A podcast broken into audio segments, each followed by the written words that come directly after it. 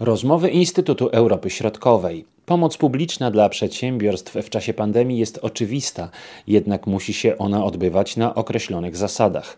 Należy pamiętać, że w normalnych warunkach jest ona zakazana w Unii Europejskiej, ponieważ zakłóca konkurencję na wolnym rynku.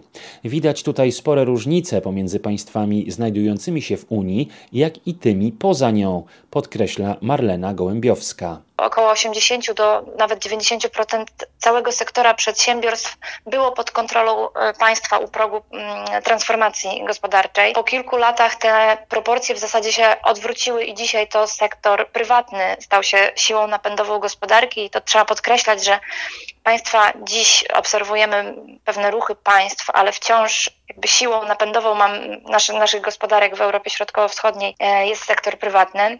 Niemniej rzeczywiście e, ten kryzys, jak też kryzys, poprzedni kryzys, globalny kryzys finansowy lat 2008-2009 e, pokazują, że w czasach, kiedy dochodzi pewna niepewność działań, kiedy pojawia się recesja, państwo nadciąga z odsieczą, żeby e, ratować pewne przedsiębiorstwa.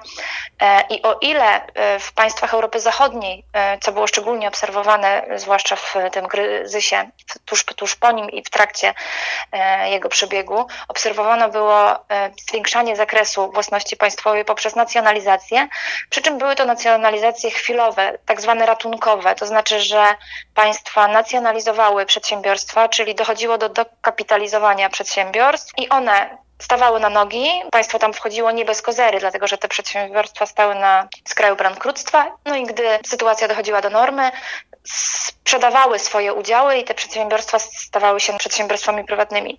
Nieco inaczej jest w Europie Środkowo-Wschodniej. Obserwujemy, że od kilku już lat tendencje raczej w kierunku zwiększania zakresu państwa, jeśli chodzi o sektor przedsiębiorstw. W sytuacji, kiedy następują nacjonalizacje ratunkowe także. Nie widzimy wyjścia y, z tych przedsiębiorstw, więc można powiedzieć, że od kilku lat, przyczyn jest kilka, dlaczego tak się dzieje, ale od kilku lat obserwujemy zwiększenie zakresu państwa w sektorze przedsiębiorstw w Europie Środkowo-Wschodniej. Mhm. I to będzie ta tendencja, która będzie się utrzymywać? Wróżeniem z fusów jest mówienie cokolwiek na temat gospodarek. Takie mamy wrażenie, y, ekonomiści, że, że tak troszeczkę jest.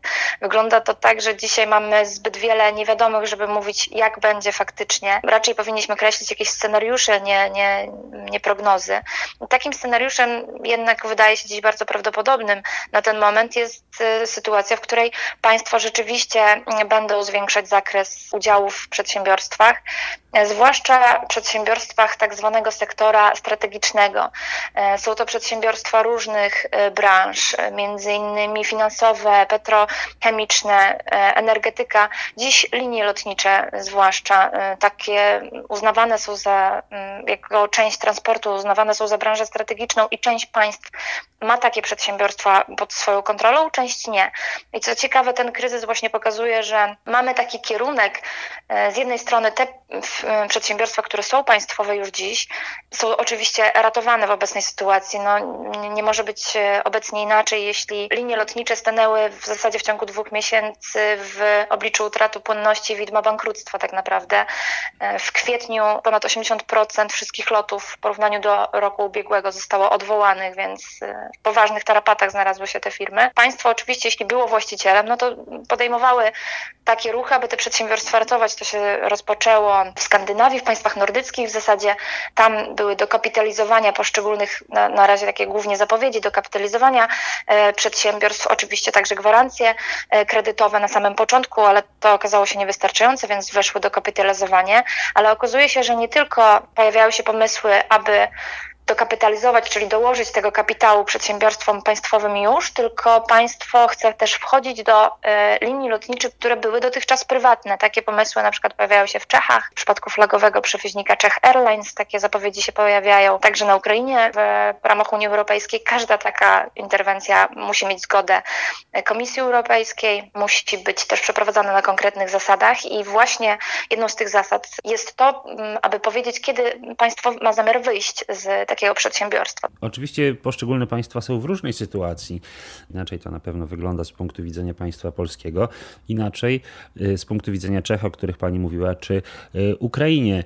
Y, w pani tekście wyczytałem między innymi o tym, że państwo przejęło jeden z cyrków. Te zachowania państwa i ta interwencja ma różny zakres. Akurat ten przypadek to jest po prostu niedokończona prywatyzacja. Z taką sytuacją mamy do czynienia przede wszystkim na, na Białorusi, ale także w części państw południa, w Serbii, Bośni i Hercegowinie, e, no także na Ukrainie, e, częściowo w Polsce, gdzie mówimy o takim spowolnieniu prywatyzacji, to znaczy doszliśmy do pewnego momentu, w którym, to tak jak mówiłam, z mm, prawie większościowego sektora państwowego przeszliśmy do praktycznie gospodarki opartej na sektorze prywatnym, ale zostało kilka procent i te kilka procent, czasami to jest kilka, czasami kilkanaście procent e, własności państwa i zatrzymały się te państwa. W mm, Białorusi e, poziom, zakres własności państwowej oceniany jest szacowany w przypadku tego państwa, bo dostęp do danych danych jest y, tam dość y, specyficzny, no ale na około 30%.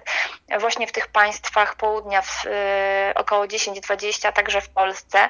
Co istotne, jak spojrzymy na ten zakres własności państwowej w gospodarce ogółem, to on nie jest jakiś taki przytłaczający.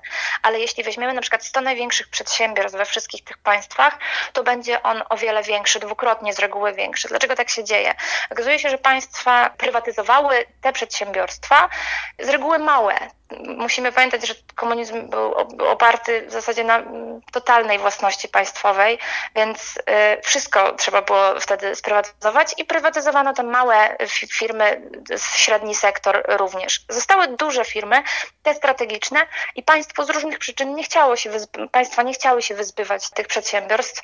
Jest to też poniekąd zrozumiałe właśnie z uwagi na mówienie o tym, że to jest że, że są to sektory strategiczne, w których państwo powinno mieć swoje udziały. I tak też zostało. Jeśli weźmiemy te setki największych przedsiębiorstw i popatrzymy, ile jest państwa w tych przedsiębiorstwach, to ku zaskoczeniu w wielu państwach Europy e, Środkowo-Wschodniej e, pierwsze, największe firmy będą e, firmami państwowymi. E, tak jest oczywiście w Polsce. Naszym narodowym czempionem jest, e, jest PKN Orlen, w którym państwo posiada ponad 20% udziałów.